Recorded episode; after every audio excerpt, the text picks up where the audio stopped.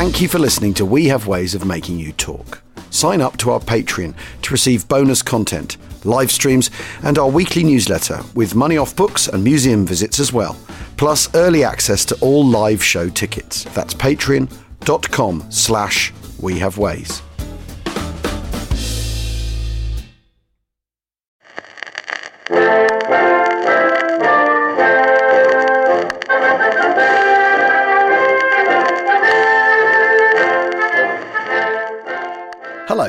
And welcome to this week's edition of Family Stories, the podcast written by you, our listeners. This week's Family Stories come from far and wide, an international edition from Australia, South Africa, and Germany, from the desert to the Balkans, to the Atlantic and Scandinavia, and back to Blighty. But we begin with an extraordinary story of a young Oxfordshire woman who saw Hitler speak. This story comes from Rob Dalby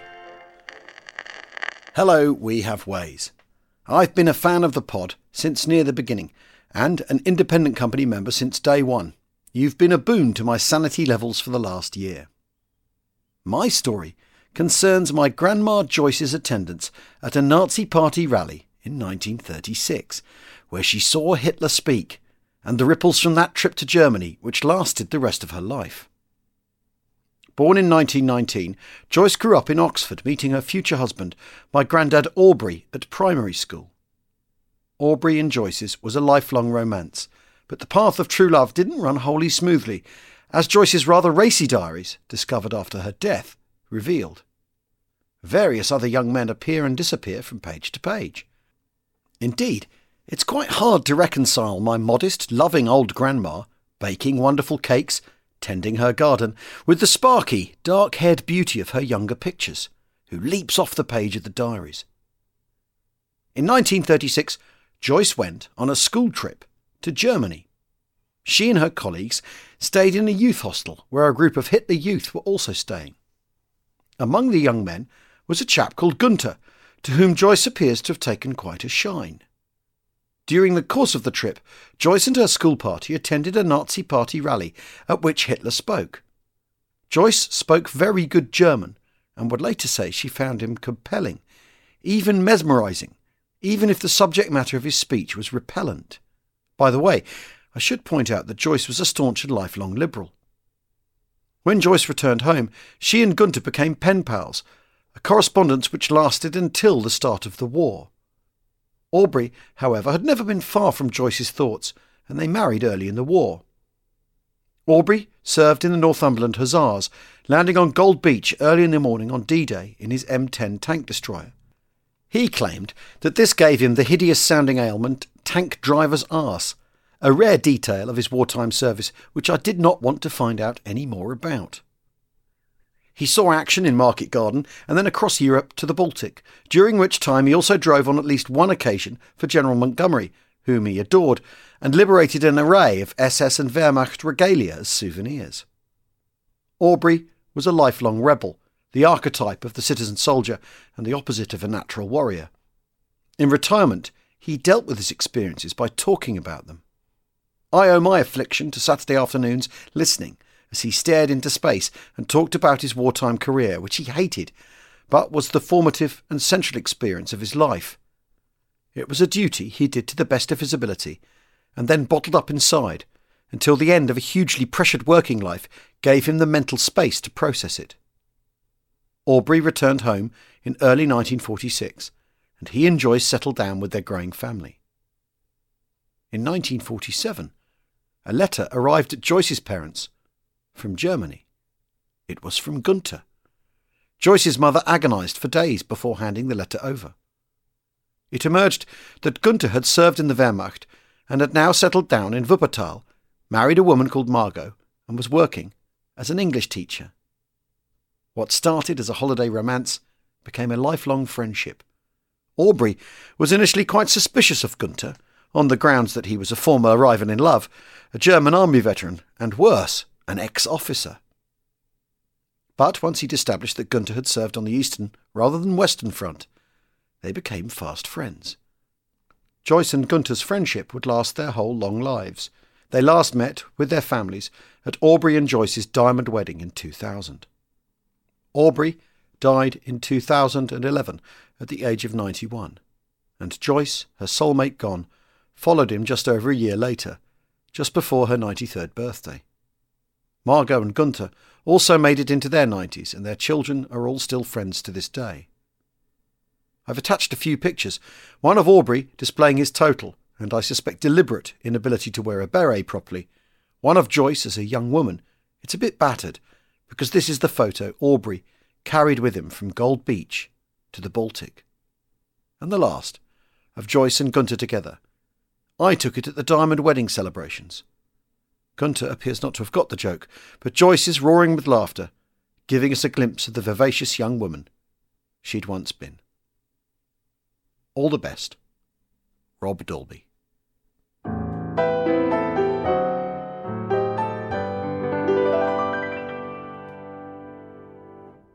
This story is from Charles Todd. Hi, James and Al. I thoroughly enjoy the podcast. I wish to share with you the story of my great great uncle, Corporal Thomas Waters. Born and raised in South Yorkshire, he worked as a coal miner before joining the King's Own Yorkshire Light Infantry in July 1935. He was posted to Gibraltar in February 1936 and remained there until December 1936 when his unit was moved to India. When war broke out, Waters was stationed in Burma and in May 1941 he was transferred to the Special Forces and joined the Bush Warfare School at Maymyo. His commander was Major Mad Mike Calvert, who as a brigadier would later become the leader of the Chindits. In 1942, the Japanese invaded Burma, and the British were forced to fall back into India. Some members of the Bush Warfare School, including Waters, moved into Yunnan, China, where they continued to support the guerrillas and engage in special operations against the Japanese. He went back to India in October 1942, and the following April he returned to Britain, where he was transferred to the Royal Corps of Signals as a sergeant. But at his own request, he was reduced in rank to corporal. He qualified as a wireless and line operator and was posted to the 6th Airborne Divisional Signals. Waters was attached to the 5th Parachute Brigade during the invasion of Normandy, and for his actions on D Day at Pegasus Bridge, he was awarded the Military Medal. This is the report on the day's events by Captain Guy Radmore, the brigade signals officer. At about 1300 hours on D Day, we heard the sound of Lord Lovat's piper. In the meantime, my party had started to lay the line from brigade headquarters across two bridges.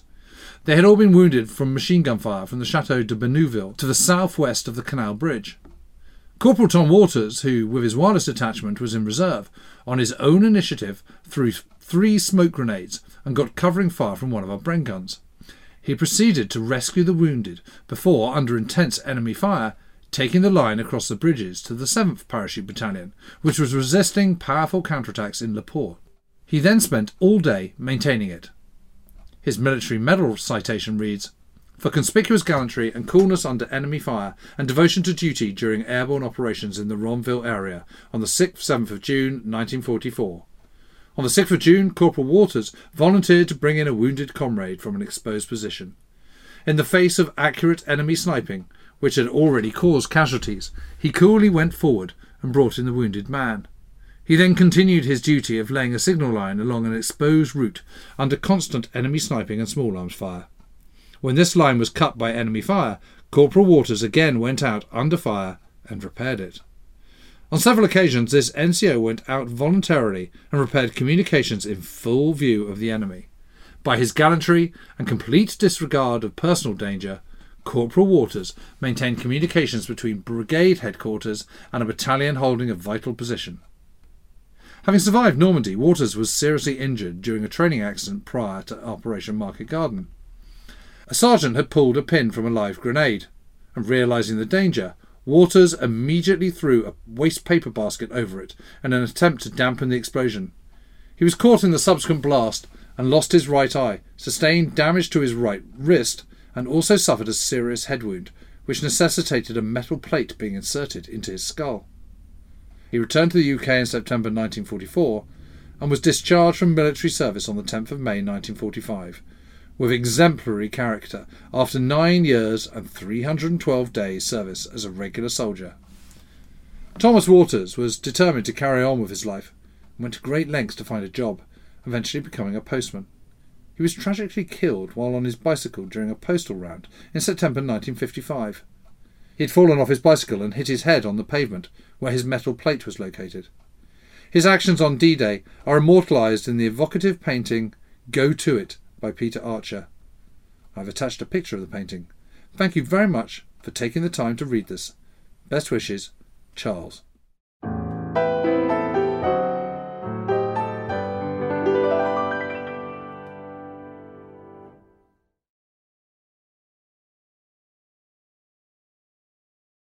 Hello there, Al Murray here. Right, a few pieces of We Have Ways of Making You Talk news to pass on before we return to family stories. We will be doing a special week of podcasts from Monday, December the 6th, marking the 80th anniversary of one of the biggest weeks of the war. Think Pearl Harbor, think Soviet counterattacks on the Eastern Front, think Operation Crusader in the Western Desert. James and I will be talking to a series of experts and special guest historians to discuss this titanic week of the Second World War. Then, over the Christmas period, we plan to release a daily podcast offering a sample of our favourite Second World War fiction. James and I have chosen six novels each and will be reading extracts from Christmas morning until January the 5th. Hopefully, this will give you an insight into the best fiction out there. You may even want to buy a book or two for the new year. And on our members' site, over on Patreon, we'll be releasing a new audiobook in December. It's called A Pair of Silver Wings by some fella named James Holland. My daughter Willow Murray has read this one, and she's read it beautifully. It's a cracking book.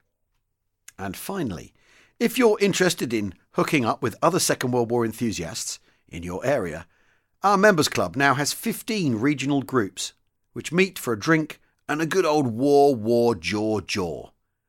They're the length and breadth of the UK, and there's even one in North America. Do get involved with that if you'd like to explore the social side of the pod. Right, back to family stories.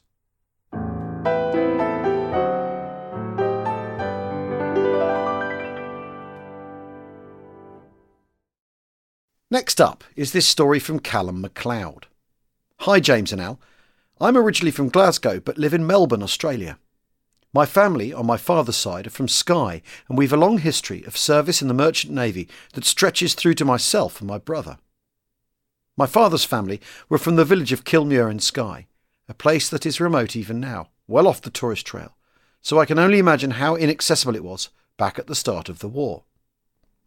My father wasn't one to speak about the past much, and I regret not asking him more about our family history.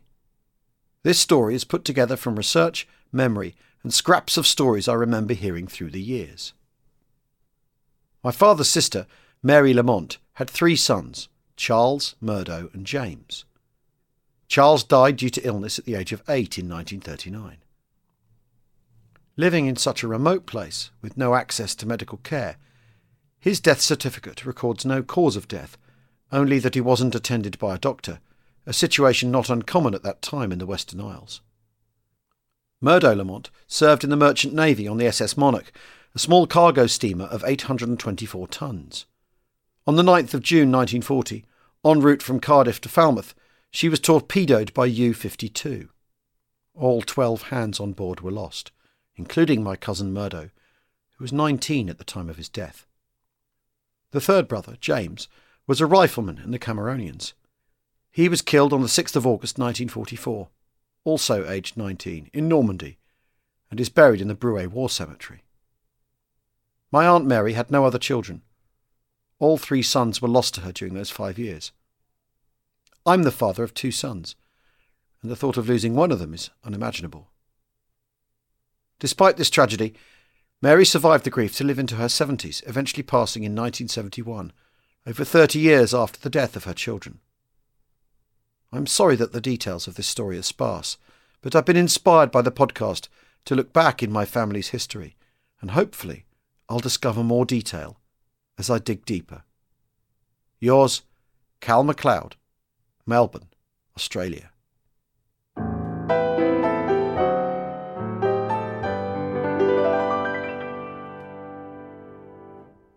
We move from Australia to South Africa for our next story. This one comes from Robin Mousley. Dear James and Al, firstly, thanks for the podcast. I was delighted when I found it halfway through last year. I've since devoured every episode and look forward eagerly to every week's sessions with the pair of you. My father in law, Clyde Allenby Ranger, yes, he was named after the General, volunteered in September 1940 because, as he put it, everyone was doing it. He served a total of five years and 58 days with the South African Army. He fought in North Africa with the 1st South African Division from December 1941 to December 1942, when he was shipped back to South Africa to do a two year course to qualify as a signals technician. In 1945, he was shipped to Italy, where he saw the rest of the war out, serving with the 6th South African Armoured Division, working on tank radios. He had a fund of stories about his service, but as with so many other veterans, said that he seemed to have forgotten all except the funny ones. He described being present during the Gazala Gallop, when the Eighth Army retreated headlong from the Gazala line to Alamein.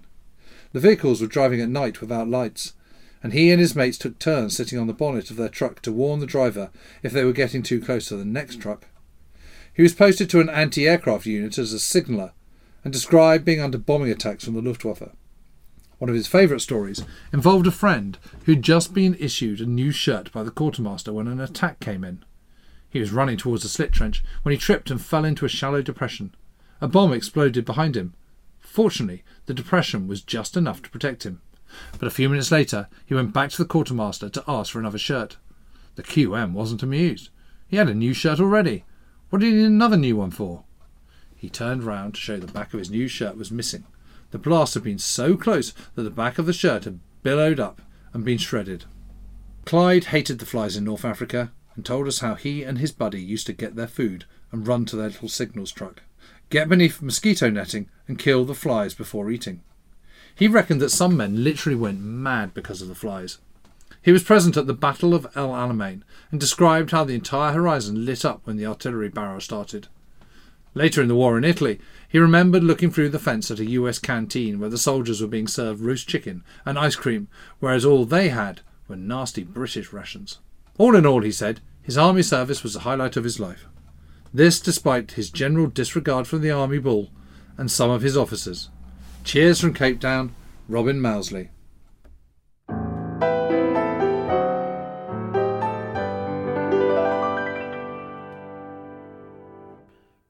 Our next family story comes from Philip Harrield. My grandfather, Ronald Philip Hart, was born in 1920 and at the age of 17 joined the Royal Air Force and trained as a mechanic fitter. He was assigned to 263 Squadron, equipped with Gloster Gladiators, an obsolete biplane even at the beginning of the war. In 1940, the squadron was sent as part of the unsuccessful defence of Norway. When the Germans pushed the British out, most of the squadron and 10 serviceable Gladiators were evacuated aboard the aircraft carrier HMS Glorious, heading for Scapa Flow in the company of HMS Acasta and HMS Ardent. On the 8th of June, all three ships were sunk by the Gneisenau and Scharnhorst, and there were very few survivors. My grandfather was posted missing in action and thought to have been killed during the sinking. But he wasn't. It wasn't known until later that he was actually part of the rear party that had remained behind to destroy anything that couldn't be returned to the UK. Some of the unserviceable gladiators were burnt and then thrown into the fjord. My grandfather, along with the rest of the rear party, was smuggled out of Norway in fishing boats, hiding under the fish if German ships were spotted. The fishermen could only go out a short distance, but eventually met ships bringing goods into the British Isles, and the men were transferred. My grandfather landed in Scotland and then travelled by train to London, where the family lived, bringing with him a crate of oranges, and still smelling of fish. On arrival at my grandmother's house, she promptly fainted as she didn't know he was alive and had assumed he'd been killed in the sinking of HMS Glorious. The oranges were given to the local children in Kilburn, who did not know what to do with them, having not seen one before. In 1942, my grandfather was seconded to British Overseas Air Corporation, BOAC, and issued a passport, not a usual thing for a serviceman. He travelled extensively, and the stamps in his passport show some of the places he went to, including South Africa, Eritrea, Sudan, Mozambique, Egypt, and Palestine. Presumably, this was to repair BOAC aircraft, which included servicing flying boats on the Nile. At the RAF Museum in Hendon, there are the remains of one of the gladiators which were thrown into the fjords and later recovered. Whenever we visited the museum as children, my sister and I would refer to this sad old wreck as Grandad's plane. Keep up the good work, keeping this history alive. Kindest regards, Philip Harrield. That's it for this week. If you've got a family story you'd like to be considered for the show, please email it to we have ways podcast at gmail.com or leave it on the member site under the family stories tab.